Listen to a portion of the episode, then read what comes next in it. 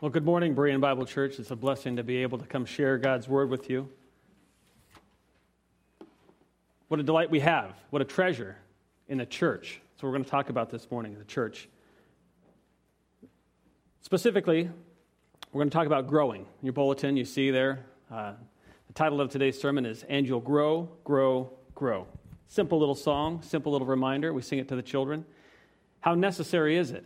We're going to look at and ask the question is there, is there more to our growth than just reading our Bibles and praying every day. As we look to that, I want to consider our military veterans. This last week we celebrated Memorial Day. There's a special devotion to duty that and sacrifice that our, our military veterans have, and appreciate those whose lives were lost in, in service to our country. It's along those lines that I want to look at a particular sect of, of military veterans. 61 weeks, the equivalent of 14 months which is equal to 427 days, 61 weeks. This is the length of time required to make a man a Navy SEAL 61 weeks of pain.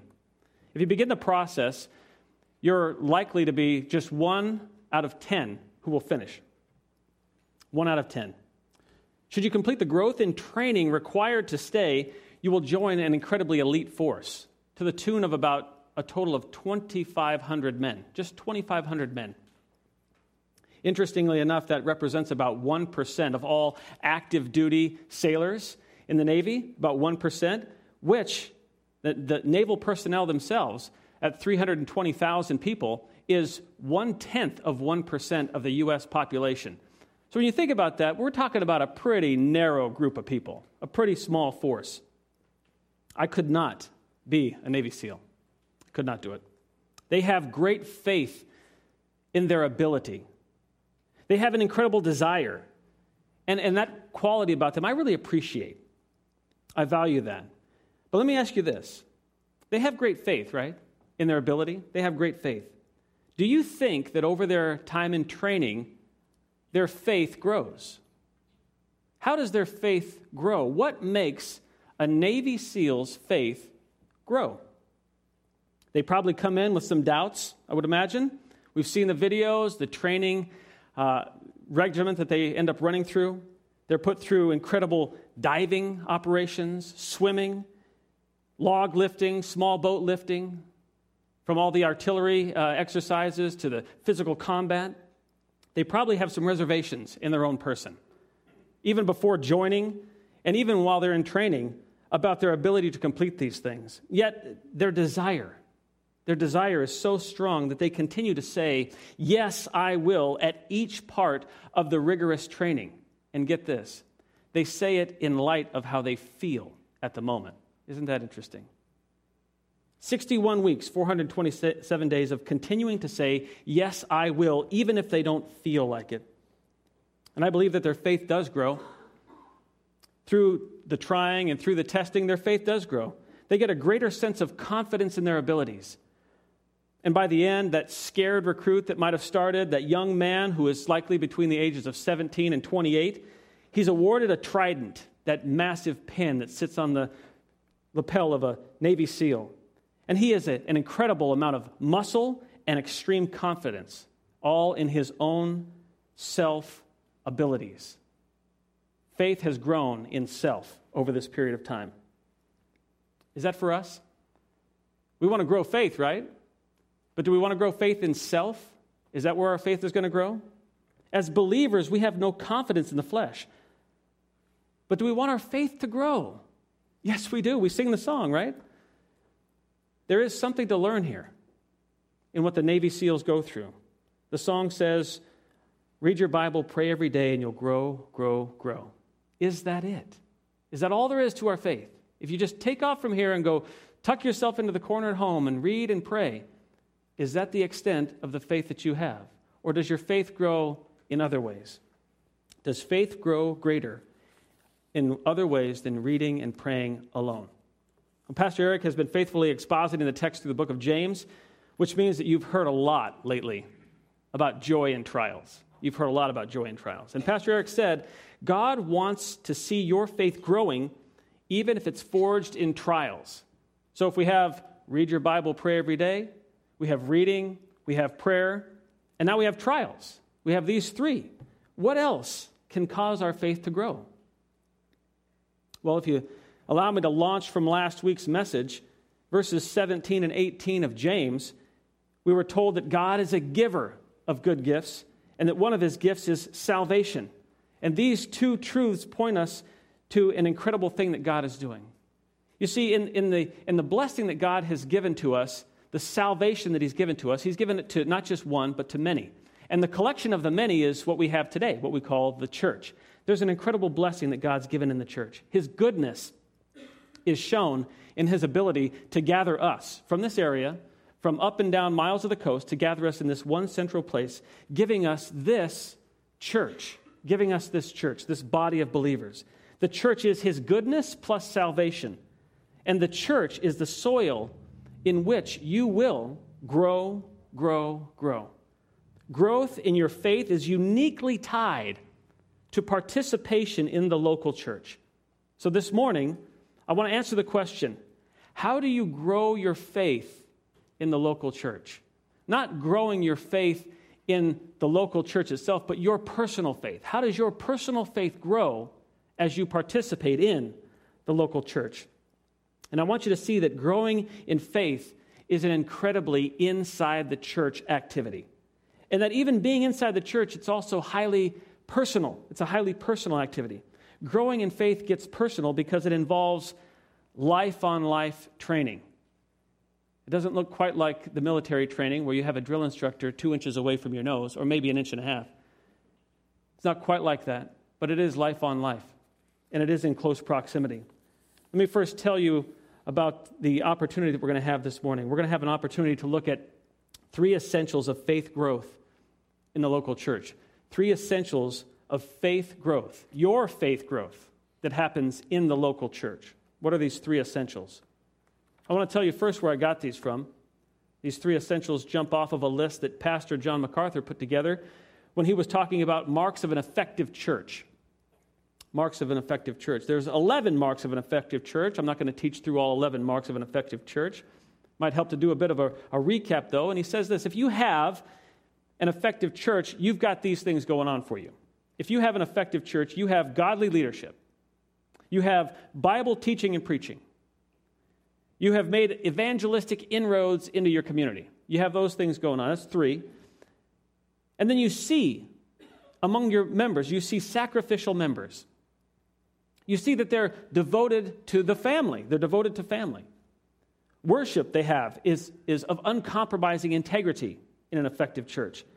An effective church also is willing to change. And an effective church has great faith, great faith at what God is doing. That's eight of the 11 if you're, if you're counting along with me. But let's stop right there at great faith because that's what we're talking about this morning, right? How to grow our faith. How does your faith move and grow so that you understand God more, you understand His plan more, and you can understand the challenges and circumstances of your life better? Great faith is what we want. Great faith is what the Navy SEALs got through training, through trials. And it seems to me that faith grows in training, it grows through training. This sure was the case for the 70 disciples that Jesus sent out in Luke 10, was it not? They returned with greater faith after Jesus had sent them out for training. And consider for a moment how essential these last three marks of an effective church are. I'm going to read them to you in just a moment.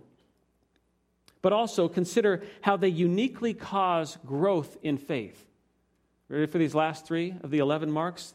These last three will kind of guide us through the morning to understand growing in our faith. And they are these. The last three marks of an effective church are active church membership, discipleship, and concern for one another. I'll read it again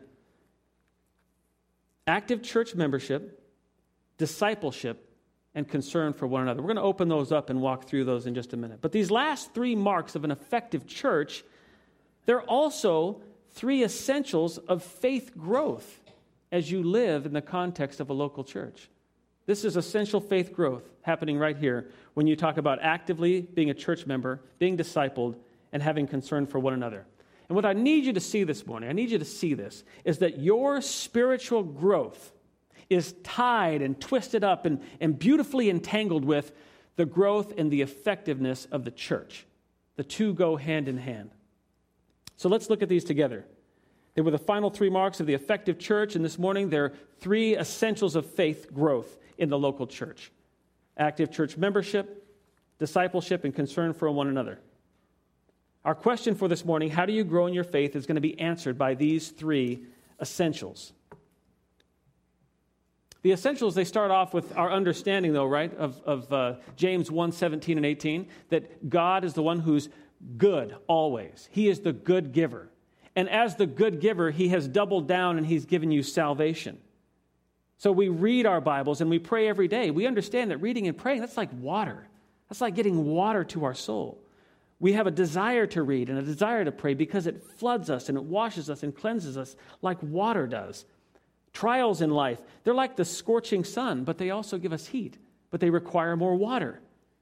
But then from those things, obedience becomes a desire.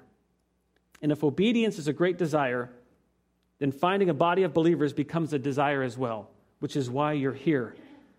And it is here in the local church that you will grow. So we'll spend our time this morning learning just how to grow, grow, grow in our faith right here in the local church. So begin with number one the active church membership that you need that will help to grow your faith. The first essential of faith growth in the local church is active church membership. Turn in your Bibles, please, to 1 Corinthians chapter 12. 1 Corinthians chapter 12. We have already stood and read with Pastor Eric through Hebrews chapter 10, particularly verses 24 and 25. They say to us these, these things Let us consider how to stimulate one another to love and good deeds, not forsaking our own assembling together, as is the habit of some, but encouraging one another, and all the more as you see the day drawing near. These commands are clear.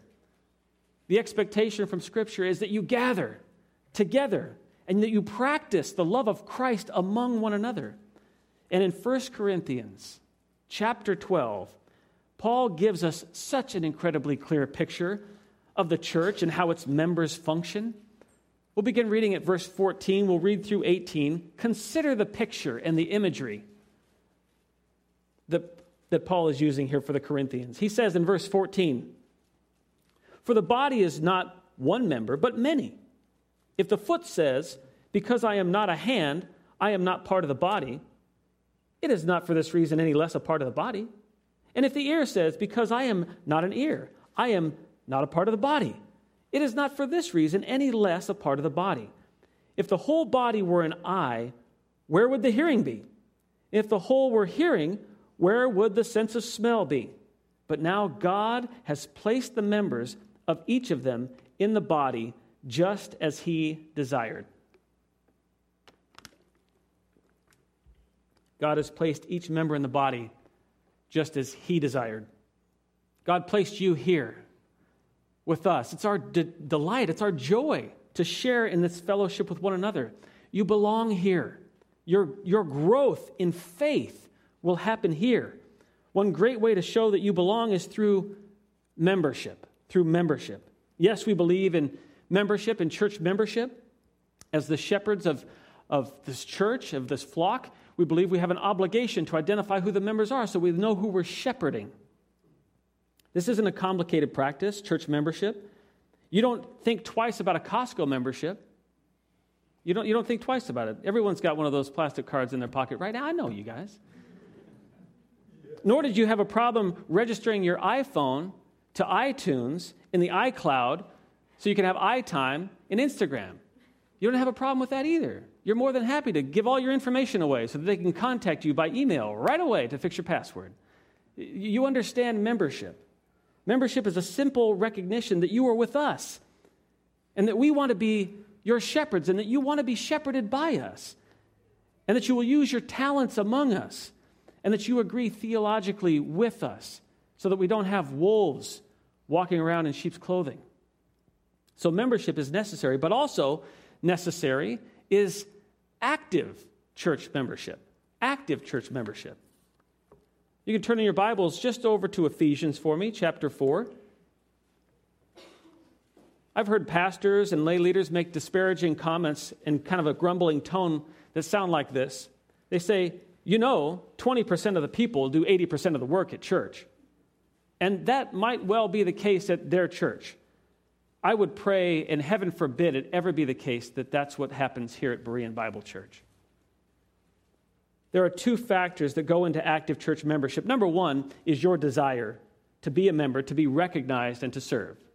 The second is the equipping of the members by the elders and the leaders of the church. So you have these two things working together the one's desire and the other's work of service to labor in a discipleship so that we can train those who have a desire to participate in the church. Read with me from Ephesians 4 11 to 13.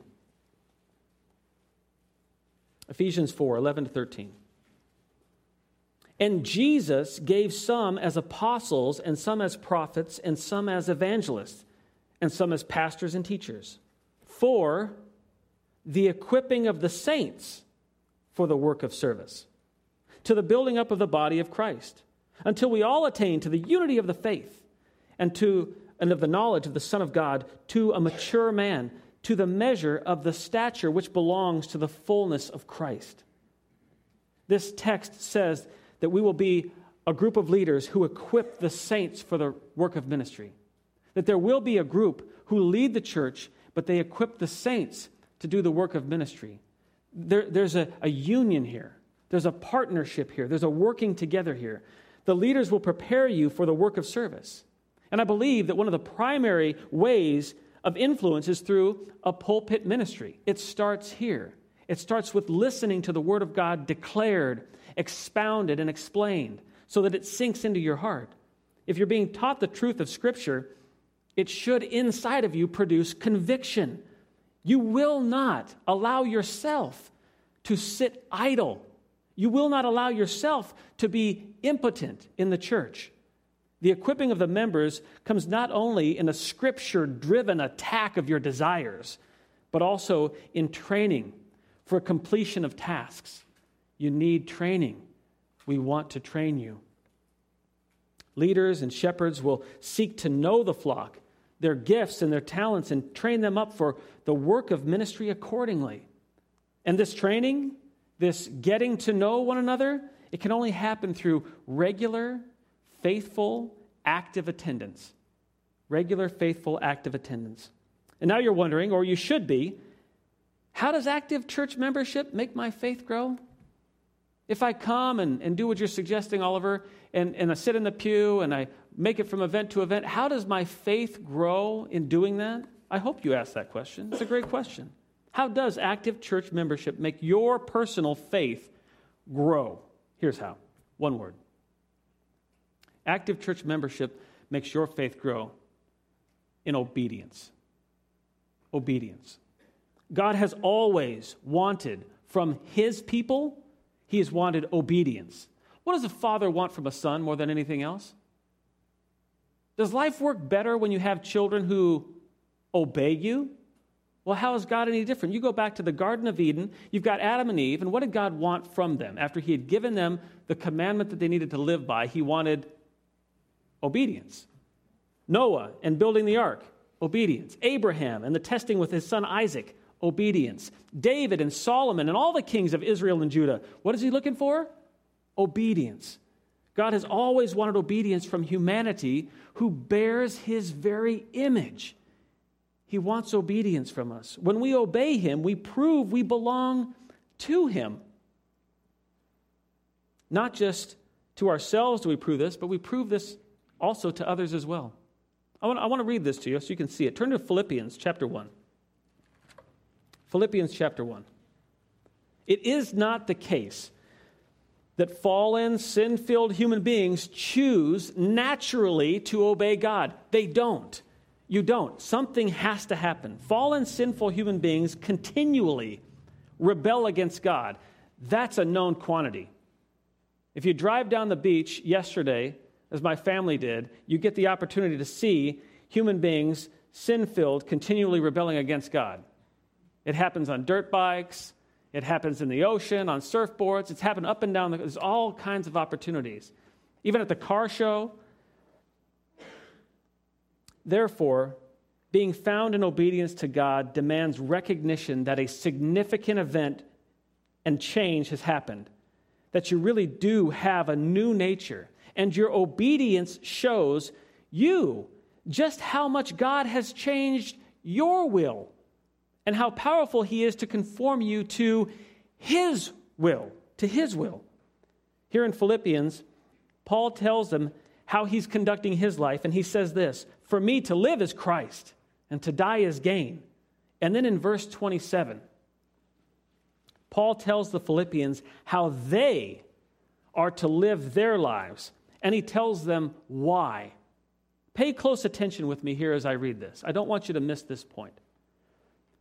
Paul's turning the conversation to instruct the Philippians specifically after telling them the way he lives his life, and he says this to them. He says, Only conduct yourselves in a manner worthy of the gospel of Christ, so that whether I come and see you or remain absent, I will hear of you that you are standing firm in one spirit, with one mind, striving together for the faith of the gospel, in no way alarmed by your opponents, which is a sign of them for their destruction but of salvation for you, and that too from God.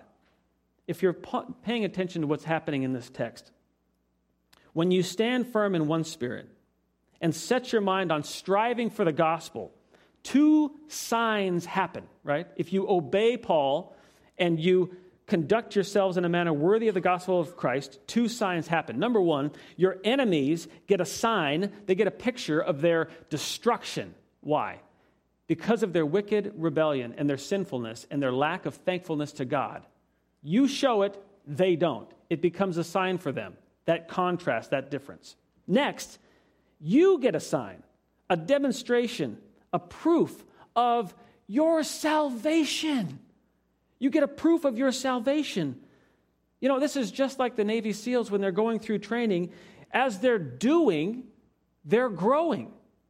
Their training is growing them. And here, for the Philippians, the doing of living a manner worthy of the gospel of Christ is proof to them of their salvation. Let's take it a step further.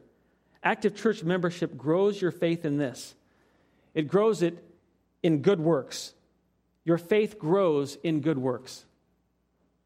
Now, I saw a couple of you look funny at me. He mentioned good works. Where are we going, Oliver? What's this good works talk all about? Yeah, good works. Good works. Coming soon to a pulpit near you, this one indeed, Pastor Eric's going to teach on good works from James. You get a good opportunity to hear the text of James exposited. I'm going to read it to you here though. James asked an incredible question in James 2:14. He says, "What use is it, my brethren, if someone says he has faith, but he has no works? Can that faith save him?" The obvious answer that's begged of this question is no. No. Faith without works cannot save anyone. Interesting, huh? Turn to Ephesians 2:10. Martin Luther said this, "We are saved by faith alone, but the faith that saves is never alone." The faith that saves is never alone. I want to prove this to you. What accompanies faith? What accompanies faith? What joins faith? What gathers steam and momentum with faith? Good works. I submit to you that good works done by genuine believers are simply acts of obedience, which God loves. Read with me from Ephesians 2, verse 10. And before we do, just think in your mind, and maybe it's there on your scriptures, maybe you've got it highlighted, and it's so critical because you're saved by grace alone through faith alone in Christ alone. Ephesians 4, 5, 6, 7, 8, 9, right? It's right there on your page, right? But once you get to Ephesians 10, you find out what you're saved unto. Read this with me. After being saved by grace alone through faith alone, we must understand Ephesians 2:10 which says, "For we are his workmanship, created in Christ Jesus for good works, which God prepared beforehand so that we would walk in them. Do you realize that sitting here right now, participating in this service, this worship act to God, is part of the good works that God prepared from beforehand that you're to walk in? Right now. We're doing it collectively together. This is the good works, part of them. Active church membership is, is one of many good works God prepared beforehand. Being active in obedience to Him through our active church membership. And obedience proves God's power. How many people are not sitting in here right now? How many people have come to Pismo Beach for this weekend that are not sitting in here right now? The ones that are sitting in here are proving the power of God. And in proving the power of God, your faith grows. Your faith grows. Do you see how beautifully He has planned this? Do you see how your active church membership grows your faith? It also builds up this church, which Christ is the head of, and He loves to be built up and to see all of us built up in Him. So, this is a wonderful place that we found ourselves. And the question would, for you would go like this Are you a member here or anywhere else? Are you a member of a church? Do you qualify your membership with this word, this adjective? Active. Is your membership active? Is it alive? Active membership is an obedience issue to God. Boy, I wish I heard that about 20 years ago. Active church membership is an obedience issue to God. Are you obeying God? Let's take a look at the next one. What else can grow our faith? What are the next opportunities we have to grow our faith in a local church context? Pastor Eric had mentioned this earlier. The word is discipleship. Discipleship. The second essential of faith growth in the local church is that we plug in with discipleship relationships. One common saying in the Navy was every day is a training day. Every day is a training day. There's no time that can be lost like Sunday evenings at 6 o'clock. We'll see you later tonight. There's no time that can be lost. We want to train you. And in the Navy, there was constantly a need to have men trained because people were always taking orders to head off into the fleet to somewhere else. And we were always receiving a host of new sailors onto the ship. These guys that came fresh off the bus, greenhorns, which is hunting terminology, in case you don't know. And these greenhorns, these fresh new guys, they needed training immediately. They needed to tra- have training. They needed to learn the basics of the ship its engines, its weapons, its communications, even basic order and protocol to board the ship, let alone what it takes and what it looks like to get the ship underway and, and going, and firefighting drills. And we practice, practice active shooter drills and, uh, every day as well. The Greenhorns had a, had a run in, though, when they first showed up. They had a run in with a senior chief usually one of the senior chiefs would come and, and find one of the new guys right away. They have a, a, a squirrely look in their eye, a little untamed look in their eye. And the senior chiefs can just walk right up and kind of grab them by the neck and say, Come over here. We don't grab anybody by the necks here. but the senior chief would. I had a nice senior chief, a great, great guy, Senior Chief DeMag. He came and found me when I showed up at the ship, and I was as green as they come. He walked me all over that ship. I'll never forget the times we spent in dry dock, walking up and down the ship, and he just took all of his time, two, three hours, walking me through the ship in the evening, just walking from one place to the next, explaining all he could, knowing that I was only going to retain 10% of it, if that. We have to do it all over again, but he was more than willing. He was a real blessing to me. This is, this is what your elders want to be for you. This is who the elders and the leadership of the church and the lay leaders and, and the deacons, they want to be this for you. They, they want to be that senior chief in your life that shows you what Christianity is about, what life in the church is about. Disciplers. Our, our job is to train you up to understand the faith and to teach you, to teach your children who can also then teach the next generation as well. Listen to the way that Paul says this to Timothy in 2 Timothy 2, chapter 2, 2 verse 2. 2, 2, 2. Timothy. Paul says this it's a four generation plan. Listen, as, as he, this four generation plan, he says this The things which you have heard from me in the presence of many witnesses, entrust to faithful men who will be able to teach others also. That's a four generation plan for instruction, for teaching. You know, as Pastor Eric said earlier, discipleship is for every Christian. This is not something that you hear about and then you duck and, and head off somewhere else with your faith. This is, this is for you. We, we want this for you. We're paying attention to your lives. If this is something that you don't want, then it might require that I ask you out to lunch and say, hey, you know, I'm just watching your life. Maybe at some point in time you'd be interested in, in doing this, or maybe you'd be interested in doing that. Because it's an obedience issue, and we want you growing in your faith. So, are you being discipled? Not all spiritual relationships are discipleship relationships. You know, just because you pick up the phone and talk to your brother two hours every month doesn't mean that he's discipling you or that you're discipling him. It's not a phone call. It's not a conversation like that. It's not even meeting with a group of guys for breakfast. It's not even that. That's not a discipling relationship. Discipleship is intentional. It's intentional. It's specific. It has a goal and an aim in mind and, a great purpose. You know, Senior Chief DeMeg, he wanted me to be able to, to lead a damage control station in general quarters in the event of a shipboard fire. And you may not even know what I just said. I didn't know either. I didn't know either. But you know what? When our ship caught on fire halfway in the middle of the Pacific Ocean, I quickly found out just what Senior Chief DeMeg was doing all along. I was trained, and I reported to my general quarters station, and I learned how to lead the men in that locker so we could go fight the fire on the ship. He trained me to do it. For your faith to grow and for the church to be effective, discipleship must be intentional. And it must have these three purposes. Discipleship's got to have these three purposes. These are three purposes of discipleship. Number one, discipleship has to teach truth. Discipleship has to teach truth. Men of God want to get the word of God to others, and they want to do it accurately. Faithful elders know the word of God and all of its power. And we want to create times and opportunities to prove the power of the Word of God and to teach the power of the Word of God. The second purpose for discipleship is to apply the Scripture to life. You teach the truth and then you apply the Scripture to life.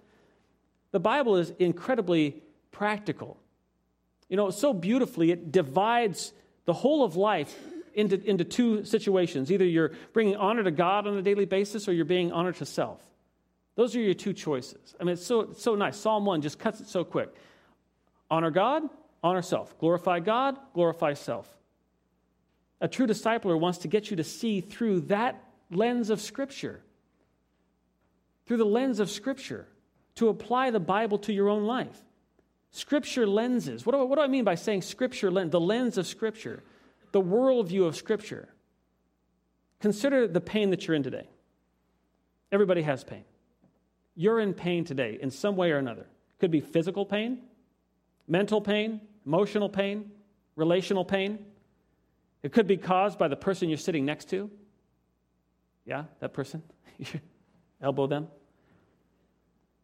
It could be caused by the government or your boss. It could be financial pain. Now, while you're thinking about your pain, consider seeing it through the lens of Scripture. Can your mind think, as you're thinking about your, main, your, your pain, can your mind think about Romans 8.28? What does it say? Can you see the, can you see the Romans 8.28? Can you see it on your, in, in, the, in your mind's eye? Can you see the scriptures? God is causing all things together for the good of the, to work together for the good of those who love Him. Can you see it in your mind? Can, can your mind think about Hebrews 12, that God disciplines those whom He loves? Can, can you see through your pain, can you see and think about 1 Peter 2:20 that we're called to suffer like Christ. Even when we do the right thing, we can expect suffering and that's a glorifying thing to God. Can you can you in your mind's eye can you think about 1 Corinthians 10:13 that says, "Yeah, your faith's going to be tested, but in the testing, God will always provide in the means of the testing a means of escape." Can you think in your mind's eye well, you're, you're holding on to that pain? Can you think about Matthew 6:33 where Christ says, Seek first the kingdom of God and his righteousness, and all these other things of life will be added unto you. Can you put on that scripture lens that, that sees scripture first, regardless of what happens in life? What about what James says when he says, Count it all joy? Yeah, you wanted to take that sermon a couple weeks back and pitch that out. No, no, no, no. Take that and put it right at the forefront of your mind. Is your delight first in the law of the Lord? Do you meditate on his law day and night? Boy, go to the word picture in Psalm 1 and see what he does to the person that meditates on his word day and night. He has a plan and a purpose in all things, including your pain. Do you apply this truth to your life? A discipleship relationships helps you see this, see life through the lens of Scripture, through Scripture glasses, applying Scripture to life. And third, for a discipleship relationship, a discipler helps to solve problems biblically. You've heard it said if you give a man a fish, you feed him for the, for the day, but if you teach a man a fish, you feed him for a lifetime. Discipleship should give you tools to handle all of life, not just get you out of one trying situation.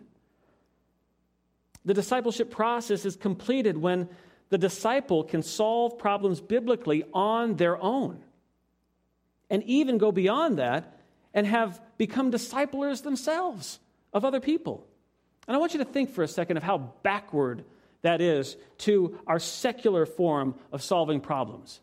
A lot of our secular forms of solving problems, even churches, will say, Oh, we don't counsel here. You need to go out for that. We refer out. This was a real problem in the 60s and 70s and 80s. It remains this way today. Why would a pastor refer out on problems of life? Why would a pastor refer out, particularly on spiritual problems? Someone has anxiety. Does a pastor know how to handle an anxiety situation or complaint from someone? Or do you need to refer out? Who are they referring out to, by the way? Who do they refer out to? Psychologists and psychiatrists, exactly right. You go to a psychologist and a psychiatrist, and it's a fee for service $100, $150, maybe more. They have a vested interest then because it's their paycheck on the line of not offering permanent help, not offering permanent help. They have no problem telling you that your problem requires medication permanently, but they're not medical doctors and they are happy to solve your spiritual problem chemically. Now, you talk about backwards, it doesn't get any more backwards than that. Spiritual problems require spiritual answers. That's what the scripture says,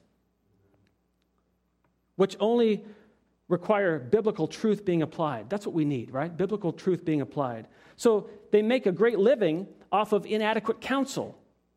That should bother us. But here at Berean, what is the cost of a one hour session?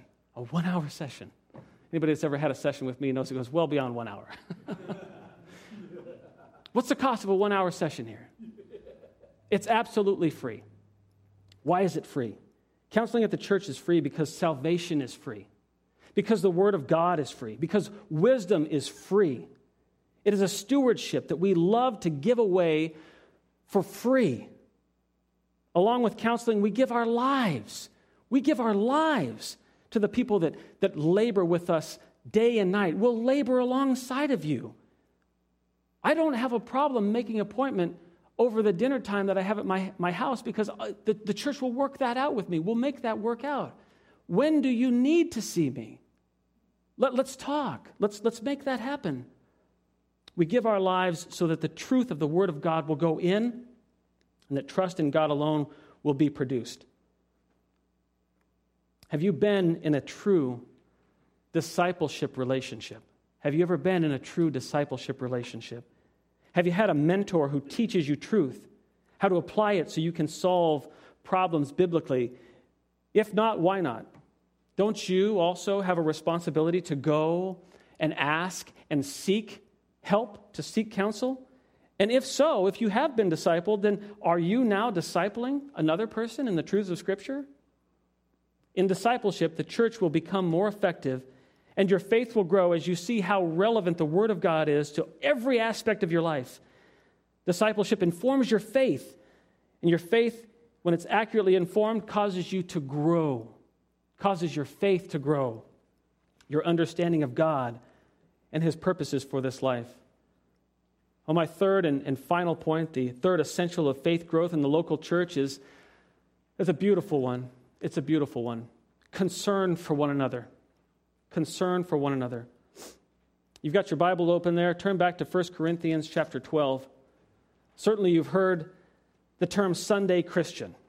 This name has been given to supposed believers who come in, sit down, get up, and walk out on Sunday morning. They have a type of religiosity about them that makes them reverent for the day of worship and the hour of worship, but their heart is not connected to the church body at all. And I call them supposed believers because if you're given, you have one mark of salvation and one essential of, of growth in faith is that you have a continual concern for the children of God. That's, that's one mark of salvation is that you have a continual concern, that you have love for the brothers, right? Love for the brothers, care and concern for one another. 1 Corinthians 12. We'll continue reading where we left off, starting at verse 19. And if they were all one member, where would the body be? But now there are many members, but one body. The eye cannot say to the hand, I have no need of you. And again, the head to the feet, I have no need of you. On the contrary, it is much truer that the members of the body which seem to be weaker are necessary. And those members of the body which we deem less honorable, on these we bestow more abundant honor, and our less presentable members become much more presentable. Whereas our more presentable members have no need of it. But God has so composed the body, giving more abundant honor to that member which lacked so that there may be no division in the body, but that the members may have the same care for one another. And if one member suffers, all the members suffer with it. And if one member is honored, all the members rejoice with it. The imagery of the body here is so powerful as Paul is describing how you and I fit in, how we fit in. And in fitting into the body of Christ, we must realize God's design for us to work together and to care for one another. The one body speaks of great unity, right?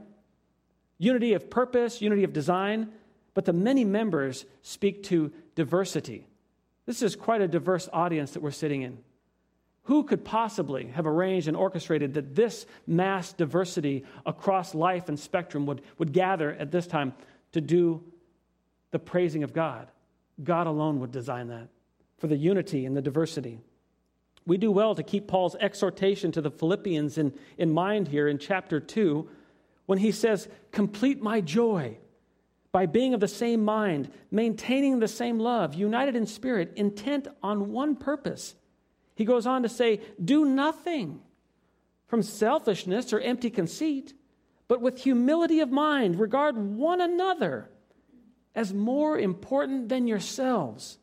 Do not merely look out for your own personal interests, but for the interests of others. The call here is to humility. And beyond humility, the call is to thoughtfulness of others ahead of self. This is self sacrifice. Self sacrifice is what will build this body. It will also, self sacrifice will build your faith, will grow your faith. Your growth in faith will be seen in your practice of putting others ahead of yourself.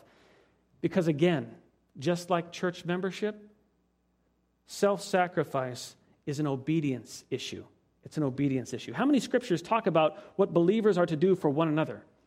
The Greek word here, you'll never forget it, it's all alone. All alone. That's what, all alone. But it's not that, right? It's togetherness. This is one anotherness. All alone, all alone appears in the Bible a hundred times in the New Testament. I want you to consider with me some of the many things that we're called to in regard to the one another's as believers. I'll just read through this list. Be at peace with one another. Don't grumble against one another. Don't bite, devour, or consume one another. Gently and patiently tolerate one another. Be kind, tenderhearted, and forgiving to one another. These are commands, right? Be, do, be, do. You, right? Me too. Jesus repeatedly said, Love one another, give preference to one another, serve one another, bear one another's burdens, speak truth to one another, pray for one another, be hospitable to one another. You know, hopefully, in reading this list, you can feel and see and sense the love and the joy of this community that Christ and the apostles are trying to put together. We are not people who are content with coming, sitting, listening, and leaving. Now, if that's you today and you're going to take off and go to your car right after we leave, this was not, You, you, please feel free to do that. No one's watching. We understand. You've got life to take care of. But rather, we, we preach this so that we can show the value of this community, show the value of the environment that the, the scripture authors wanted us to have, that we can have together as believers. These one another's create an incredible environment, do they not?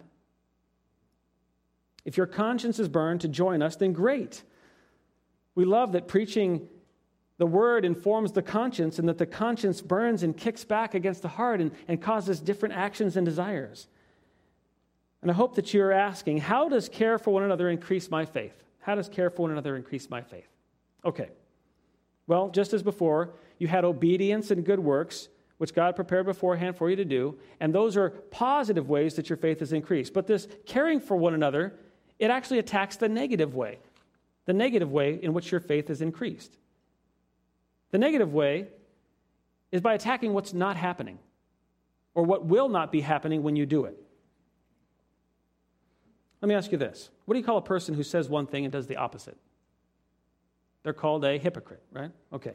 So here we are as believers. We love the Lord Jesus Christ, and He's got all these commands for us, and you know them because I just read them out to you. These are all the commands of Scriptures. So now, if you know that you need to pray for one another, be hospitable to one another, serve one another, and you actively hang out around the church afterward to find out how you can pray for another brother, and then you take it home in prayer and you ask him over for hospitality time and you figure out a way to serve him and pray for him, what are you no longer? What, what was removed from you at that point? If you know what to do and you don't do it, you're a hypocrite. But now, if you're going to stay after and you're going to be hospitable and serve and love and give to your brothers, you've matched your practice with your theology, right? So, what, what is that? What, what falls off? What falls off? The charge of hypocrite. You can stand in the mirror and do your hair and brush your teeth and realize that you can't be charged hypocrite because you're actively participating in the fellowship at church. But to know, to have the theology and to know what's right to do and to not do it, brother, sister, you're sitting with tension in your life. This creates tension because you know what to practice, but your actual practice does not match it. That creates tension for you. And that tension places that label hypocrite right across your forehead. And what we want to do more than anything is to take this practice and to bump this up to the measure of your understanding and knowledge. But we always like a little tension, so we're going to keep feeding you more knowledge, more wisdom about Christ. Keep that tension there, but we don't want it lagging behind three and four and five years. There's great hurt in a life that is left with that tension. We want to see that tension go away. So consider your spiritual growth. Consider it when your practice matches your theology. Well, brothers and sisters, the song says, read your Bible, pray every day, and you'll grow, grow, grow. It's very simplistic. As we mature, we must continue to understand God's ways and His plans for us.